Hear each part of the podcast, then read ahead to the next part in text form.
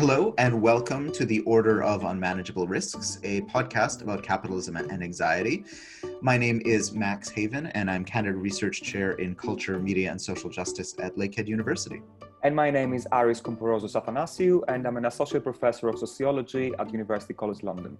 On this show, we speak to people whose research or writing has inspired us to think differently about capitalism and society.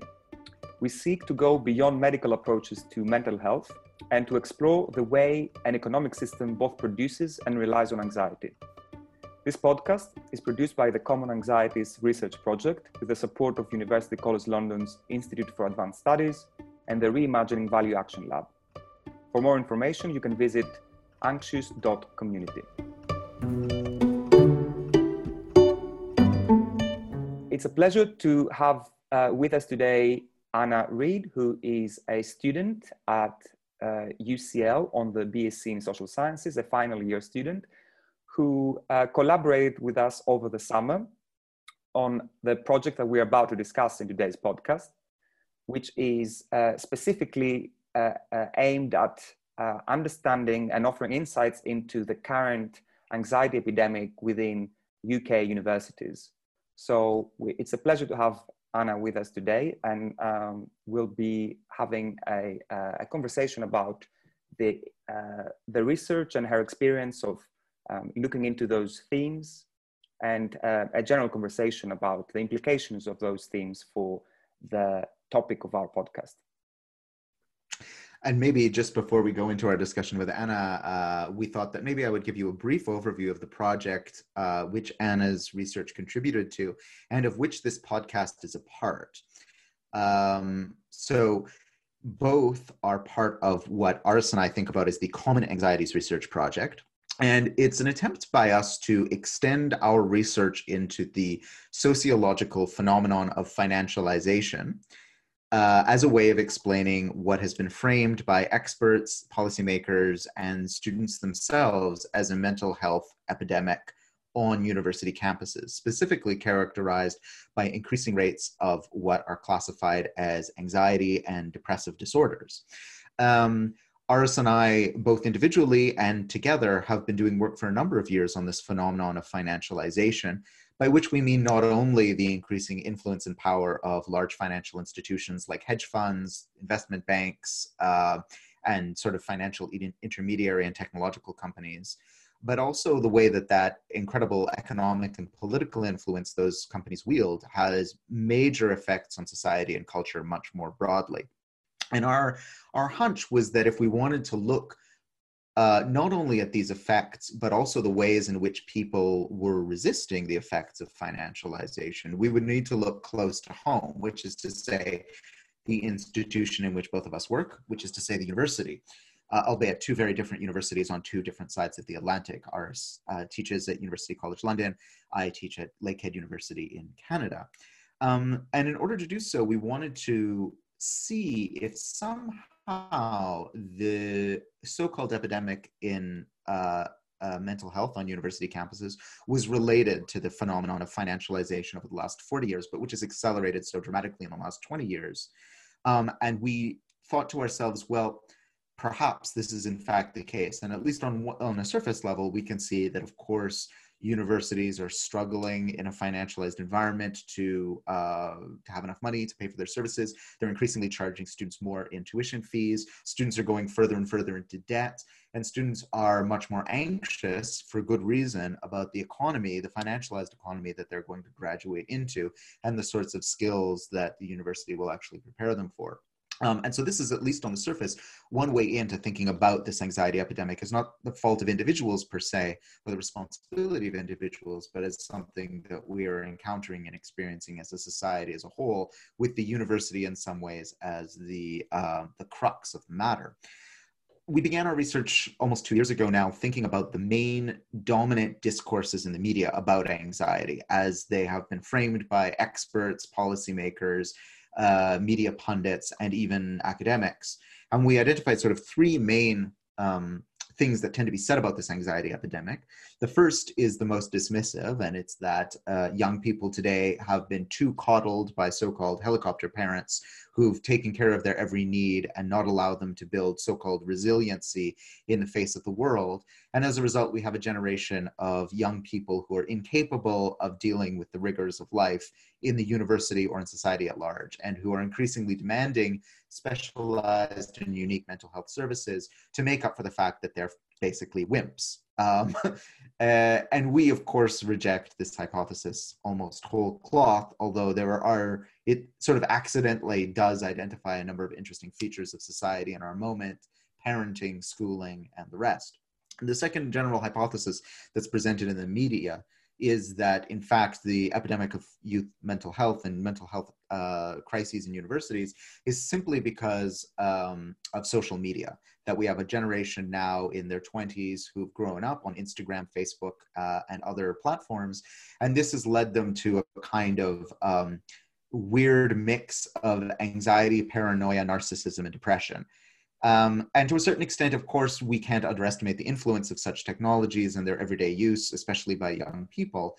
But this often quite dangerously misidentifies the problem because, of course, these technologies were not created in a vacuum and they don't exist in a vacuum. These were created by huge multinational corporations in order to harvest attention and data and that is their function and we have delivered society's youth up to them not out of a sense of inevitability there was always a choice being made there and our interest is in sort of the deeper choices our society has made and the final uh, common explanation we hear in the media for the anxiety epidemic so to speak, is simply that it is a biomedical matter to be handled by healthcare practitioners and patients, and that it has nothing to do with society at large, uh, but in fact is simply a, a medical issue of so-called broken brains and those brains can be fixed either through therapeutic intervention or through pharmaceutical intervention uh, and as a result we've seen the incredible steep rise of use in psychopharmaceuticals to treat generalized anxiety disorder or various symptoms of depression.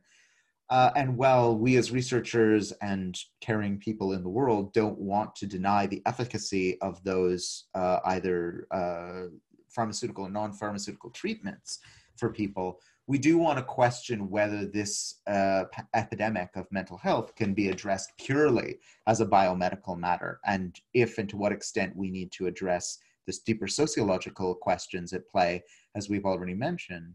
Uh, but then also think about that maybe the cure or the solution to this epidemic demands a much more profound shift, not simply treating individuals, but somehow transforming society towards a different horizon where young people uh, would have better prospects um, for their future and where the university as a place where western society at least has always trained young people to inherit the sort of tools of their society could actually be a space of learning and growth and joy rather than what it has become for many of us, both employees and students, which is a space of great anxiety, fear, and uh, exhaustion. Um, so that perhaps then frames in a way the project as a whole. And I'll turn it back to you, Aris, to maybe just discuss uh, what we asked Anna to do this summer uh, as a researcher, and then we can go into the many fascinating things that she found.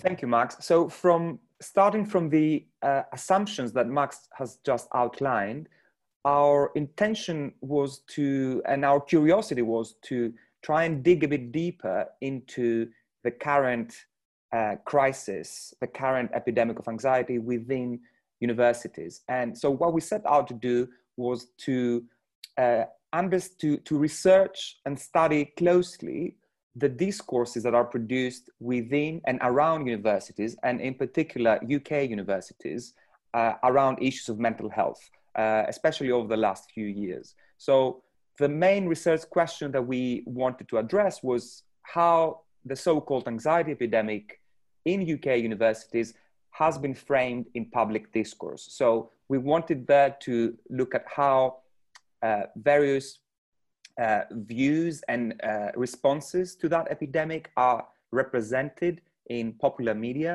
newspapers, Um, and we wanted to try and capture both the side of the institutions, so the university's own responses to, to that crisis, uh, as well as, importantly, the ways in which students themselves seem to be responding and engaging in debates around that crisis. And I want to emphasize here that uh, what was key in that project and Anna's help in that was uh, very uh, important for us was to try and um, in, uh, to, to try and understand a bit better those grassroots and um, uh, often unspoken informal ways uh, responses that students have had uh, have had articulated and have been articulating uh, within that uh, crisis. And so, um, broadly speaking, we had two categories of, of discourse around the epidemic. One was the formal responses, the institutional responses uh, to the crisis, and the other one was the uh, the student-based and student-generated uh, responses. And so we are now going to have a uh, we're now going to discuss with Anna uh, and hear more in more detail about the findings of that work that was done over the summer. So, Anna, uh, thanks for joining us today. Thank you for having me.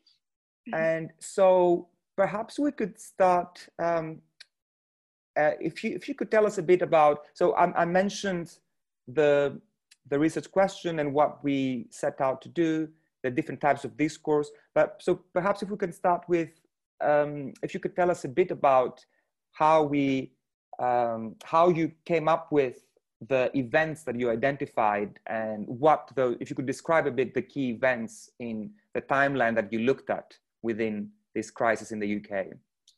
Yeah, so specifically, I was looking at the last three years and the key events that have happened in the UK. Um, specifically like in the media and looking at a media analysis of it. Um, so uh, predominantly I was looking at how uh, the UK university anxiety epidemic is framed within public discourse and specifically comparing the ways in which the media and students are framing this issue. Um, so this initially started by identifying the key events and moments in the media that covered um, this university mental health crisis, um, as well as the key events of student activism that were also reported in the media. So these events included um, the ongoing suicide crisis at the Bristol University, but I think it's also important to note here that um, although these events that happened at this university are ones that are reported about most in the media, um, it's unfortunately happening at universities all over the UK, but these remain largely unreported. Um, so that happened in 2017, that started being reported in the media. And that was the time frame I used. So from 2017 up until now um, is when I looked at um, how this issue is being framed within the media. And then I started moving on to how specifically students at university, um, how their events have been framed by the media. So then I looked at um, some universities in London, specifically UCL and Goldsmiths, and how they had both had mental health marches um, across multiple years led by um, student-run societies because they felt as if their voices were being left unheard by the universities. So those both happened within 2017 up until now again. And then lastly, I also looked at how um, the media started to report uh, univer- how university media forums were being used as a space for mental health confessions. And I think that this was probably one of the most alarming things I found, um, specifically looking through online media forums that were student led and the hundreds of posts that were unfortunately left by students who were really struggling with their mental health issues um, I think that was a really important thing to raise about how students feel like they have had no support from their university and yeah, their voices are being left unheard, unfortunately. Mm. It's an amazing spectrum of, of things you looked at and, and the results are so interesting. I wonder if we could go back uh, and, and start with the, the headline grabbing news out of Bristol University yeah. in 2017, which you uh, began with. And just just keeping in mind i think that we have a international listenership who might have missed the story as i did originally when it happened uh, over here in canada can you tell us a little bit about what happened there at bristol and what the kind of student responses and the university response was yeah so in 2017 there was a string of um, student suicides that started to spark mental health alerts um, both in the media, at the university, across the student um, population. So um, students framed this after the academic institution failed to keep up with the rising demand for their mental health services. And unfortunately, um, a lot of students started to take their own life. Mm. so that issue follows the emerging suicide crisis at that university over the last couple of years and the inadequate, inadequate um, responses of support from the institution. So unfortunately, students at the university feel as though the main issue is that the university hasn't actually done anything um, mm. to help this issue. Specifically, um, there was a lot of hostility towards um, the university's vice chancellor Hugh Brady, um, who made a report about making excuses on, the, but they thought that he was making excuses in the matter, um, stating that although the increases in the suicides at Bristol University were alarming, it wasn't an isolated case and it happens all over the country. Mm. So consequently, students at Bristol University felt as if they were left invisible.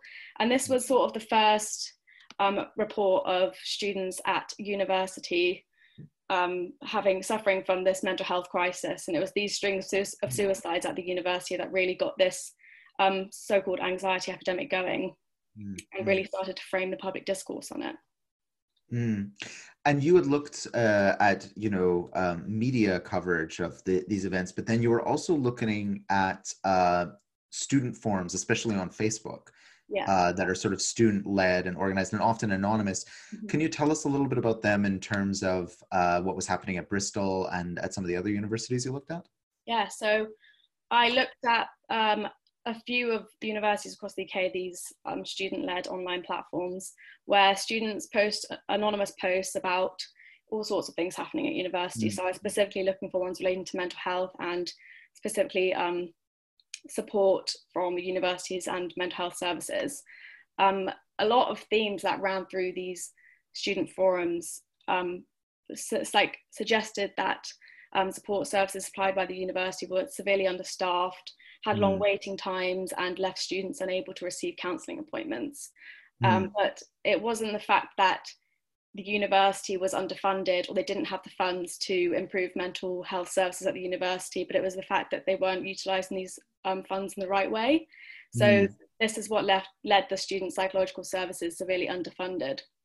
And another point was that even the services that are provided by the university they're overly simplistic and they can often be patronizing. So mm. both students at goldsmith university and ucl have had like pet a dog days where university will bring in a dog as a means of improving student well-being. And i think that kind of just shows the responses that the university is having to this kind of crisis. I mean students are waiting months and months for an appointment just an initial appointment to try and seek counselling for their problems, and the university just isn't answering their calls at all. Mm-hmm. So this this is I think this is really interesting. The the so I detect in the accounts that you uncovered in your research, the, the you know when you speak about this element of uh, students feeling patronized. Yeah. Um, maybe even there is a sort of cynical view of what the university has been offering yeah. uh, them during this crisis? Do you think is this fair? Do you think that there were there was a skepticism generally around uh, the university responses? Uh, yeah generally around it i think students are quite angry and they feel quite let down by their university. I mean um, students are paying £9000 a year to receive not only their um, education but also the support that they need from the university in order to help them succeed. I mean i think a lot of things that students were saying is that they don't receive any face-to-face contact from um, contacts like their personal tutors hmm. or um, people who are running their course. They receive they receive no checkups from um, their tutors and things like that, which leaves them feeling on their own. And that's why these hmm. students are then um, moving to these online platforms and unfortunately disclosing their mental health issues anonymously. I think they feel very let down by the university and the fact that they aren't doing anything about it, unfortunately. And um, it's funny to think about uh, the the the dog the dog days of university the the when they bring in the the sort of dogs to be pet and the puppies um, because it's one of the things that I've noticed speaking with other faculty member I would say particularly not to not to generalize older faculty members and also members of the public is that the, the those are very headline grabbing and charismatic media events and then they contribute to the kind of narrative that today's students are you know, over coddled and treated too nicely and are a bunch of, you know, uh, wispy snowflakes who are blown about by the winds of fate in a, in a way that is somehow damning of them. Um, yeah, I mean, I remember a, number of times people have brought up that particular example. It's interesting how it plays on both sides ultimately. That, you know, for students who are experiencing this, they recognize quite clearly that this is a band aid solution aimed at creating a basically a very cheap way that universities can pretend that they care. Uh, what me and my, my partner, uh, Cassie, call carerism. Uh, where corporations or large entities deploy a discourse or performance of care in order to mask its complete absence and yet for the public this becomes yet more evidence that students are somehow uh, you know this kind of uh, overly needy special interest group that should be brought to heel yeah i think that also kind of leads into um, students feeling like completely like unsupported by staff at university and how mm-hmm. there's an unreciprocal um, element of support so like whilst mm. the student body is really cohesive and supportive of each other they feel like senior management staff are continually failing them and investing like huge money into projects and campus facilities opposed to pumping money into like the severely underfunded mental health services. And mm-hmm. yeah, consequently students just feel as they're being treated as part of a business and that they're not cared for by or about the university. So for example, we have like the lecturers, the lecturer strikes in 2019. Mm. We received an overwhelming amount of support from students, but there's a feeling of unreciprocated support as staff don't support and change student student issues regarding mental health mm-hmm, um, mm-hmm. which I feel like leads into a lot of hostility towards senior management as well as the university in itself. Mm-hmm. Yeah, leaves leaves student isolated and suffering from mental health problems. Yeah. And, and so Anna, do you think that on that on that last point that you mentioned, there's the question of the relationship between staff, senior management, and students. I wonder what. Honestly, let me just just briefly break in here for a note for our international listeners that in the UK context, the term staff tip, uh, typically encompasses teaching staff as well. So profess teaching and research staff. Yeah. That in, in the North American context, staff usually refers to um, I see administrative staff, and we use the term faculty to res- refer, I you see. know, the highfalutin workers at the university. Okay. Uh, yeah. No. Uh, yeah. Thanks. Sorry. Please continue. So, so, I was I was just wondering uh, on that point about the relationship between faculty members uh, senior uh, management staff and students.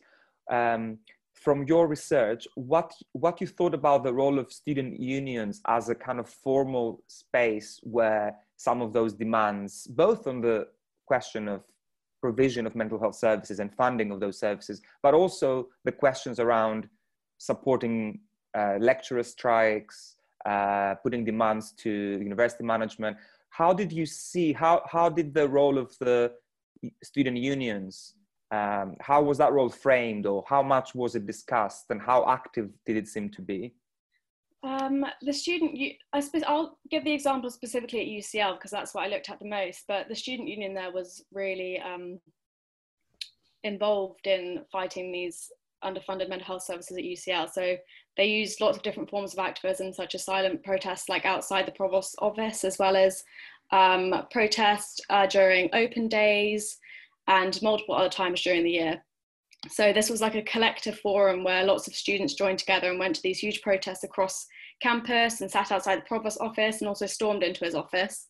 Mm. Um, so they were very active in the issue and trying to help solve it, but unfortunately, um, during like during the first two years of whenever they were campaigning, they received nothing from the university. And despite the number of letters and petitions that they signed, um, the university still did nothing. The provost didn't listen. But recently they were just funded 140k by um, UCL to fund their mental health services. So it's clear that these cohesive student platforms are actually working and help to create change. But unfortunately, they still think that 140k isn't enough. They were giving the example of like how the provost is paid X amount of money and he can only fund this amount into helping student well-being yet so many people are still suffering in silence mm-hmm. um, across many of the media forums at bristol at ucl there was a lot of hostility towards um, the vice chancellors and provosts against these issues with many hashtags um, telling them to resign many memes um, telling them they were useless things like that so i mean they were very active in it and it's also created a lot, a lot of more hostility towards mm. these mm. senior management. So it's this is I find interesting that you you were telling us about the language that was used in those online student forums mm. and i wonder if you could tell us a little bit more about your experience of navigating those spaces for the for the research and how you found um, the messages and the kind of conversations that were uh, taking place there? Yeah so every on every forum there's a specific hashtag and every um, post is um, got a unique like id code or number. Um, so I started off by searching keywords like mental health or student support services, um, like lack of support, things like that, and it would come up with hundreds of posts, um, angry, angry posts from students saying about how they were severely unsupported at university by these mental health services, how they're really underfunded, how they have no faith left in the university. Um, and then, so it's quite easy to go back and find them all because they've all got this unique ID code. But um, yeah, there's hundreds and hundreds of posts across these forums, unfortunately, um, stating how bad the support services are for students and their mental well-being. I, I think if, i if I remember correctly, Anna, you, you mentioned that some there was also some quite emotional material where of um, students expressing distress uh, about their personal circumstances, right? Yeah. So um, on every post where someone would say something quite alarming about their mental health, there'd be a trigger warning. So, I mean, whether students wanted to read it or not, they'd know because there'd be a trigger warning. But um, yeah, unfortunately, some students were posting in real time about ending their lives, um, which was alarming. And there would be hundreds of comments on there from other students telling them uh, to message them. But unfortunately, because these posts are anonymous, you can't find who is posting them. The only people who know are the admins, but they're not allowed to release it. Um, yeah, so that's alarming in itself. So you can't find the person who's posting these messages and then they're posting such awful and saddening things online about wanting to end their lives. And it mm. wasn't just an isolated incident. I mean, it happened so many times across the, the time when I was like looking at these media forums. And I think that that's really alarming in itself that people feel they're so alone that they have to post anonymously on these media forums rather than having the ability to go to their student support services and, and seek mm-hmm. help but there's none because the waiting times are so long and it's so understaffed and it's so underfunded so they can't seek the support that they need mm, mm, mm.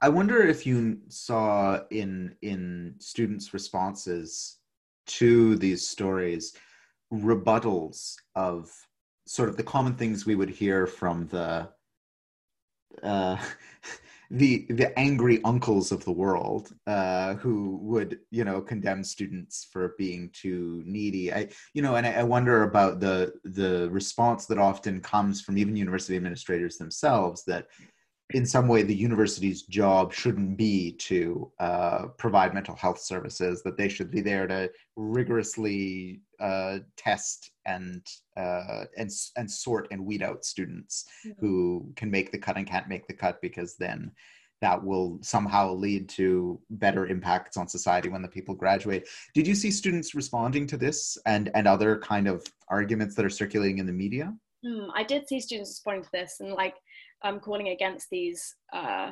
arguments that you know what you've talked about before how that's really coddled by parents um, mm-hmm. social media etc but i think that that was also a huge difference between the, the way that the media frames this issue and the way that students are actually framing it. So i mean the media is suggesting that the students are coming into university with these existing problems. I mean i'm sure lots of students do. Um, but they're suggesting that it's the way that they've been brought up and the way that society is that's what is causing this anxiety epidemic. Whereas the students are really framing it as the university is what has spurred mm. it on and caused it in a way by their wrong utilization of funds, by um, the way that they're receiving no support from mm. tutors, lack of face to face contact, and also the fact that some even suggested the way that the lectures are run or like you go to a, a lecture and equipment's not working or the lecturer is just not putting in the amount of effort or the time that they've paid for. I mean, it's just all of these things, which is one after another that students are suggesting is what's actually spurring this on, rather than as opposed to what the media is suggesting. Mm-hmm. and then in the case of both UCL to a certain extent and Goldsmiths, which you looked at, um, often these student protests were wrapped up also in students mobilizing around questions of racial justice as well. Is that, yeah, I wondered if you could speak a little about, about that. And were, were those struggles for racial justice sort of happening alongside or running parallel to these struggles around uh, mental health? Or at what points were they kind of entangled? I mean, I think this is such a huge issue across the UK mm. at all of the universities. I mean, at Goldsmith, um, you know, the students um, were protesting at Deptford Town Hall for 147 days in mm. March of 2019 over institutional racism.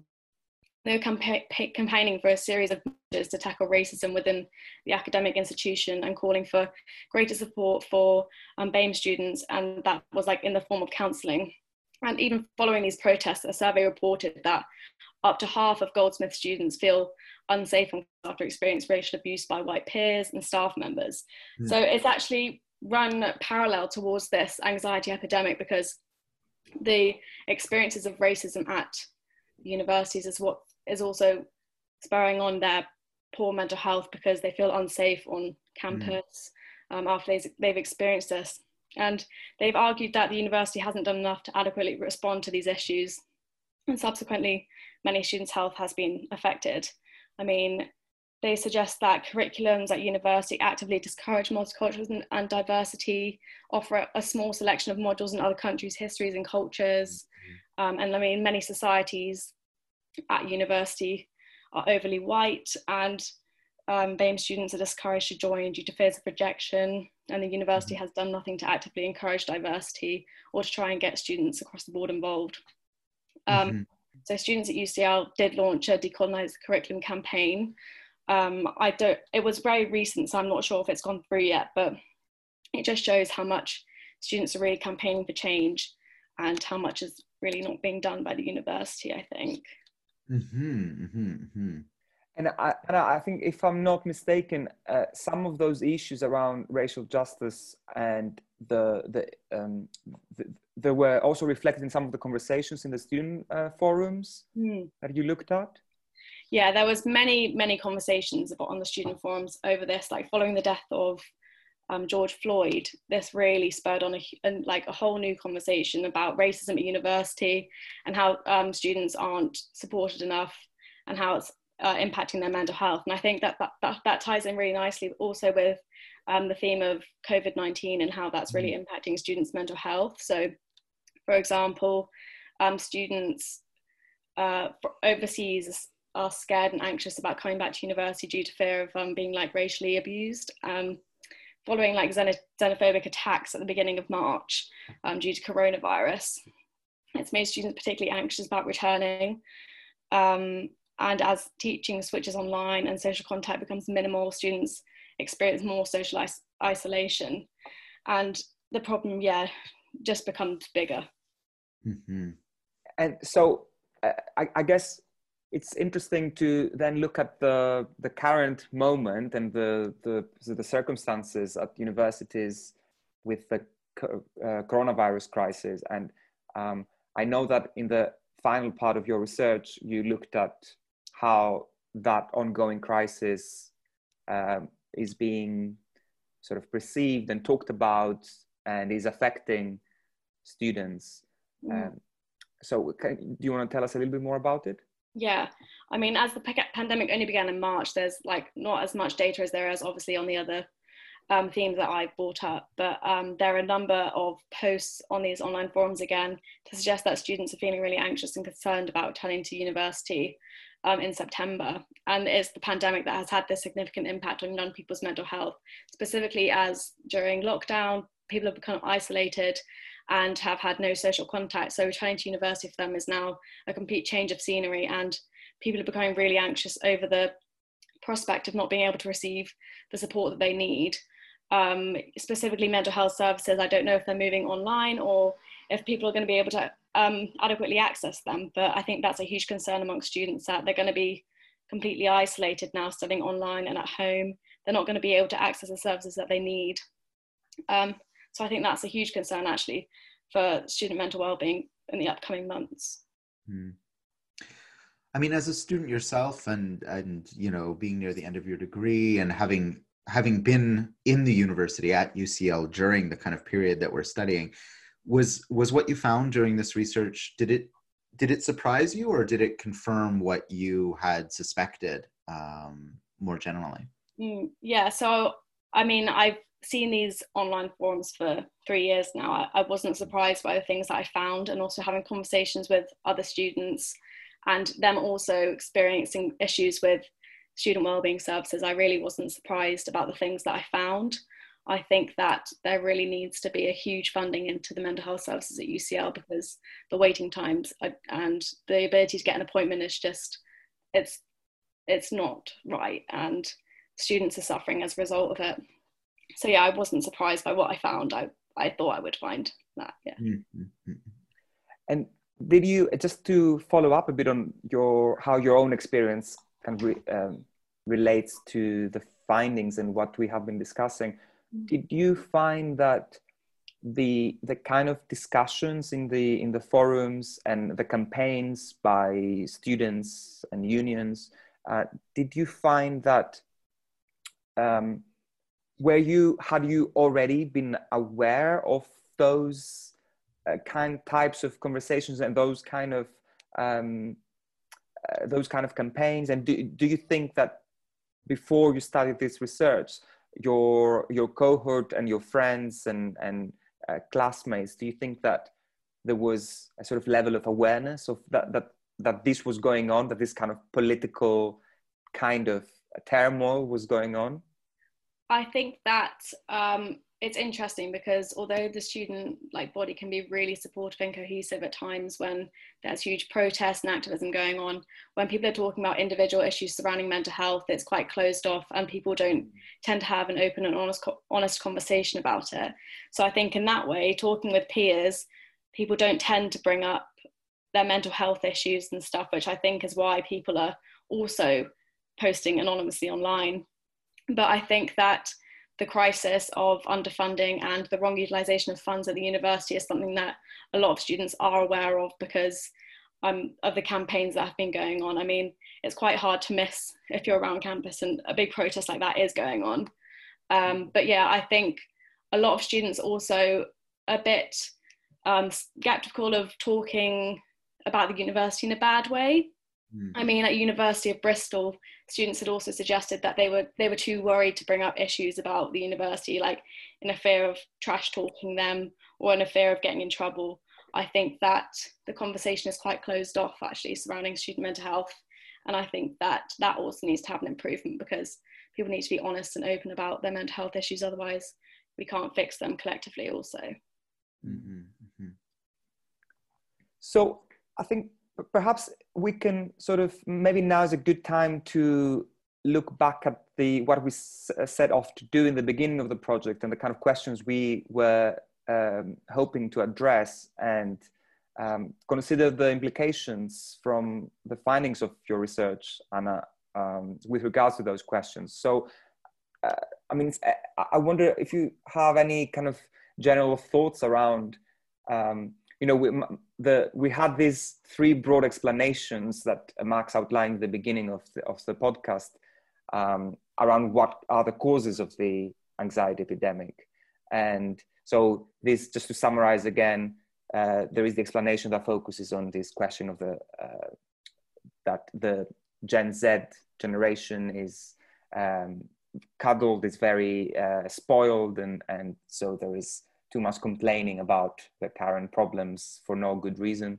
Then there is the explanation that it's the it's an issue of technologies and how destructive and distracting they have been during that uh, crisis, exacerbating those mental health issues. And there's there's the explanation around the medicalization and the the the the, the extent the, the, the treatment of the problem as a strictly clinical and drug related issue, something that it can be pharmaceutically addressed. So I'm wondering, uh, I mean, I'm, I, I have some, I think it's interesting in what you've been talking to us about that you've been telling us about the demands that students are making and the issues that they raise in their conversations.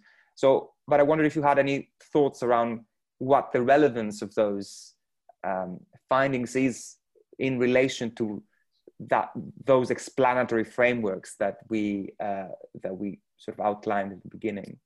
Yeah, I think what's interesting is that um, the research that I've done has clearly shown that those three explanations aren't really um, an explanation for what's happening throughout the universities in the UK. But mm. I think what's specifically interesting about it is the way that the media is still framing the issue. I mean, up to date now, they're still framing it as those major, like three explanations for the anxiety epidemic at the UK university. And I think what's really interesting is that despite all of the student activism, nothing gets reported in the media about it, hardly anything does.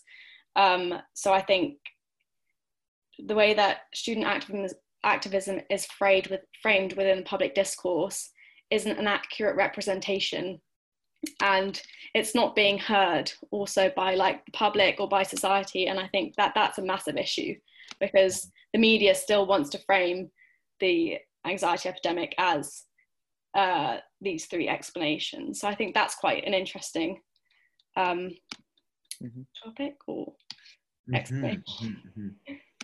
so on the one hand you were you were talking to us about you've been talking to us about some of the more sort of angry responses and some of the uh, more collective kind of campaigns so the students at ucl um, uh, doing their um, sit-ins and, and storming the office of the provost or the students at goldsmiths mm-hmm. doing all those uh, long campaigns on questions of, of racial uh, justice so these were very collective uh, acts, and overtly political as well.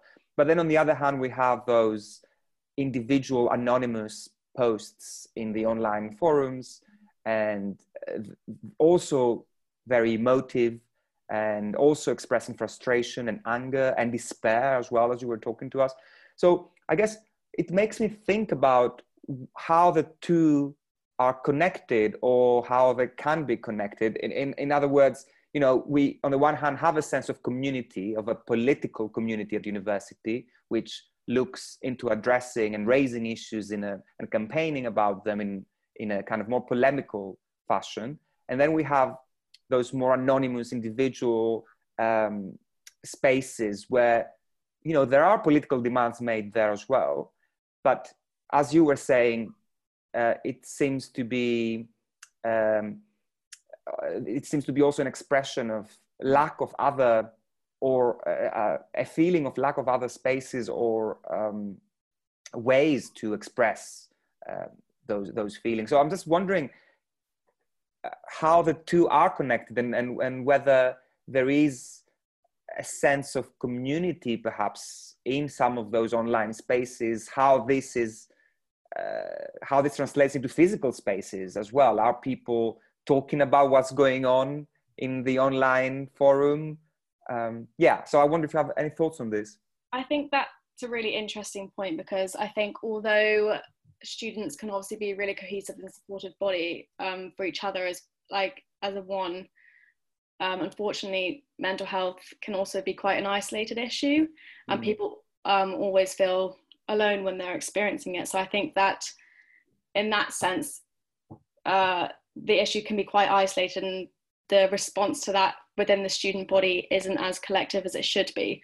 I think the people who are campaigning for um, difference in the mental health campaigns is unfortunately a minority because students don't feel comfortable enough expressing the ways that they feel. Um, I think that there's also a lot of pressure if you express a differing opinion or something controversial, people will get comments online that aren't kind. And that's also a big impact for mental health.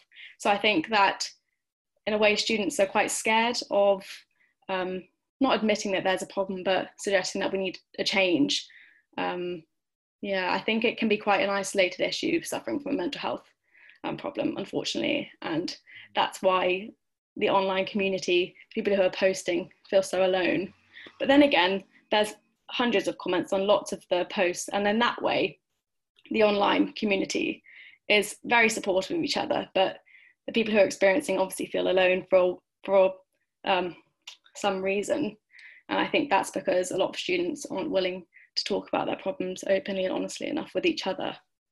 I, when reading through your research, I was thinking about a problem that's sort of vexed us throughout this entire project, which is that, you know, on the one hand, coming from the perspective that Aris and I do, we really want to identify the ways that the financialization of society and the broader sort of neoliberal trend towards individualism and competition and um, kind of winner takes all capitalism that somehow this is the kind of culprit behind the rise in the sort of um, the epidemic of mental health as it's called. And i think we have some fairly elegant and convincing arguments for why that's the case. And on the other hand, I think, um, I mean, sometimes I think your research indicates that students are making links between um, their experiences in the university and the policies and decisions of the university and these broader systems and structures. But often the they're they're not necessarily making those explicitly, uh, and maybe it's because ideologically they have a different opinion about why the university is behaving the way it does, or why young people seem to be so much more anxious and depressed than what we imagined was the case generations ago. Uh, but sometimes it's simply that people are sort of caught up in the in the everyday grind of being at a university and and their their lived experience is that uh, they are not getting the help that they need and the institution or the force that is preventing them from getting the help they need is the university rather than you know some faceless system of ideological power out there in the universe that's somehow in a shadowy way associated with hedge funds and investment banks.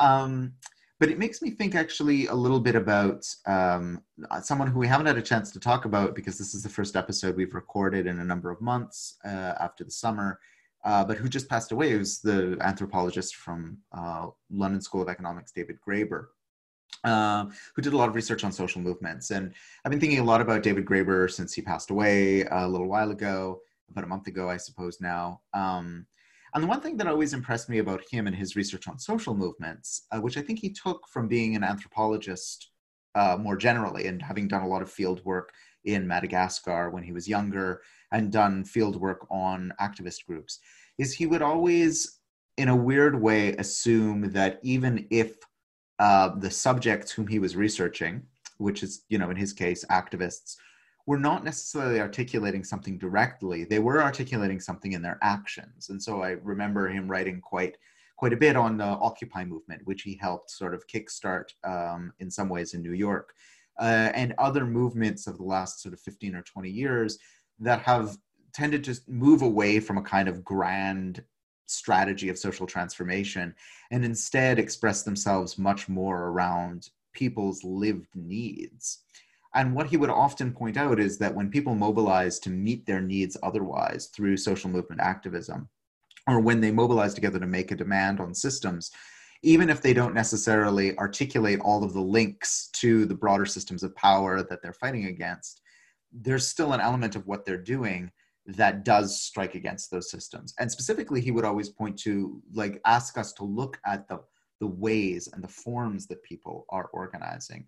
And I think what I found really interesting about reading through the, um, the texts from the Facebook discussion groups is that to a certain extent, they're what we might imagine, which is that people are identifying the source of the problem and saying we need to take action against this uh, university administrator or this policy. Um, but also there's a great deal of care that students are showing one another. I mean, sometimes it can be hostile and catty and and unpleasant, but a lot of the time it feels like, especially relative to social movements in universities of previous generations, there is a politics of the doing that I noticed in the things that you you clipped for us and, and identified for us, which is that students are developing an activism around providing care themselves for one another and you know telling each other you know if you're having suicidal ideation call me anytime uh, commiserating with one another about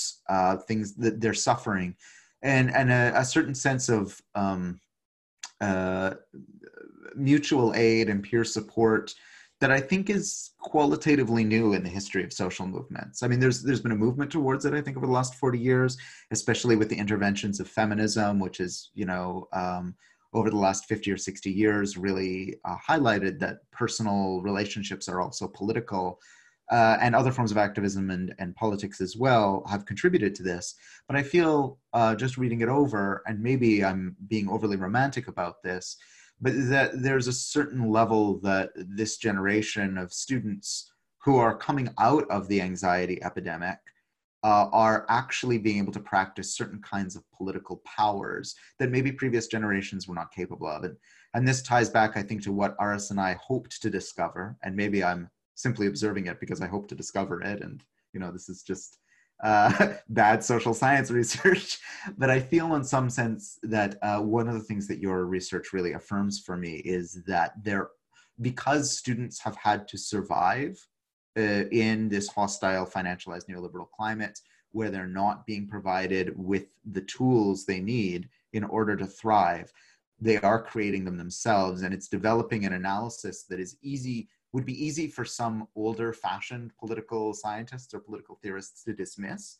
But I think if we look at what students are actually doing and what they're doing for one another, we see something very, very different emerging at, at the, on the grassroots. I also think that uh, what was um, especially interesting about Anna's findings was that I do think that to some extent they illuminate some of that space that we were looking to explore, that kind of political space uh, that is not um, whose whose form and shape and language is not necessarily what we expected and imagined it to be. And you know, this is although it does take the more traditional activist union type of uh, shape that you know was part of Anna's findings, I also think that the uh, there is this other sort of more underground or more um, uh, the, this more kind of clouded space of responding and discussing and maybe more tentatively more hesitantly as anna was saying you know people find it obviously difficult to express their own suffering and, and to share it uh, in the community. Yet somehow there are these registers where they do articulate that suffering and they don't and I, and I think that ultimately those elements of uh, skepticism and some of the, that cynical uh, type of responses and the awareness there is you know above all that awareness that this is a financialized neoliberal university it's there are issues of funding but then there are also issues of um, almost an ideology and a propaganda and a kind of patronizing attitude that is trying to tell us something that is not really the case i think you know combine together those elements do map out i think an interesting potentially political territory at universities. And I, and I think, you know, I would be, and of course, this is, uh, Max and I are hoping to continue investigate this, this space. And, and, you know, there are so many fascinating lines of further research that we can move on to from, from where we are now. I mean, for example, I think that, you, you know, some of those questions, I, I think it, it does that, that issue around how we bridge that anonymous individual space with a more collective community type of uh, space uh, where students come together to to act on on those and share experiences. I mean, it's it's a, it's a fascinating one, and I'm wondering whether there are more spaces that we are simply not aware of. And uh, you know, also I'm I'm wondering personally. I mean, I'm I'm very interested in how uh, students use everyday technologies not as a means to distract them from their problems but also as a, as a means to cope with problems so you know facebook and forums like the ones that anna studied certainly fulfill like a, an important role here but i'm wondering also about uh, chat groups in other apps. I'm wondering about the use of spaces where memes and, and images are shared you know instagram stories and tiktok and and those kind of uh, digital spaces that are not themselves political, but, I, but I think uh, uh, to some extent they offer that ground for ex- expressing uh, some of those concerns. So for me, I would be interested. And I, I wonder, Anna, if you have any thoughts actually on that, um, on that sort of issue of um, the broader question of technologies and and the kind of spaces of everyday use of di- digital apps that um, uh, how how those might be an interesting space around expressing sharing and yeah. possibly politicizing as well the problem i think what's a really interesting point is the fact that the media framed social media as one of the causes for this mm. social anxiety epidemic in mm. uk universities but actually social media is a way of students joining together and has formed this online community that we've spoken about. Um, mm. and the way that it's being discussed, well, the way that social media runs has allowed us to delve into these online forums where these issues are being discussed, and without it, students wouldn't have a space to talk about what's happening within the university and also within society regarding mental health issues. Um, I know that there are many online forums that people talk about mental health on. And I think that Facebook is the ones that I've found are definitely very thorough and there's hundreds of posts on them. But I think that also, yeah, in future, a good place to go would to be look onto these other online forums because there's mm. huge discussion going on everywhere because social media is essentially what young people use now to communicate. So yeah. Fabulous. Well, uh, this has been uh, another episode of The Order of Unmanageable Risks, a podcast about capitalism and anxiety. Uh, this uh, podcast is produced by uh, the Common Anxieties Research Project with assistance from the Reimagining Value Action Lab and UCL's Institute for Advanced Studies. And you can always find out more and listen to past episodes at anxious.community. We look forward to seeing you next time. Goodbye.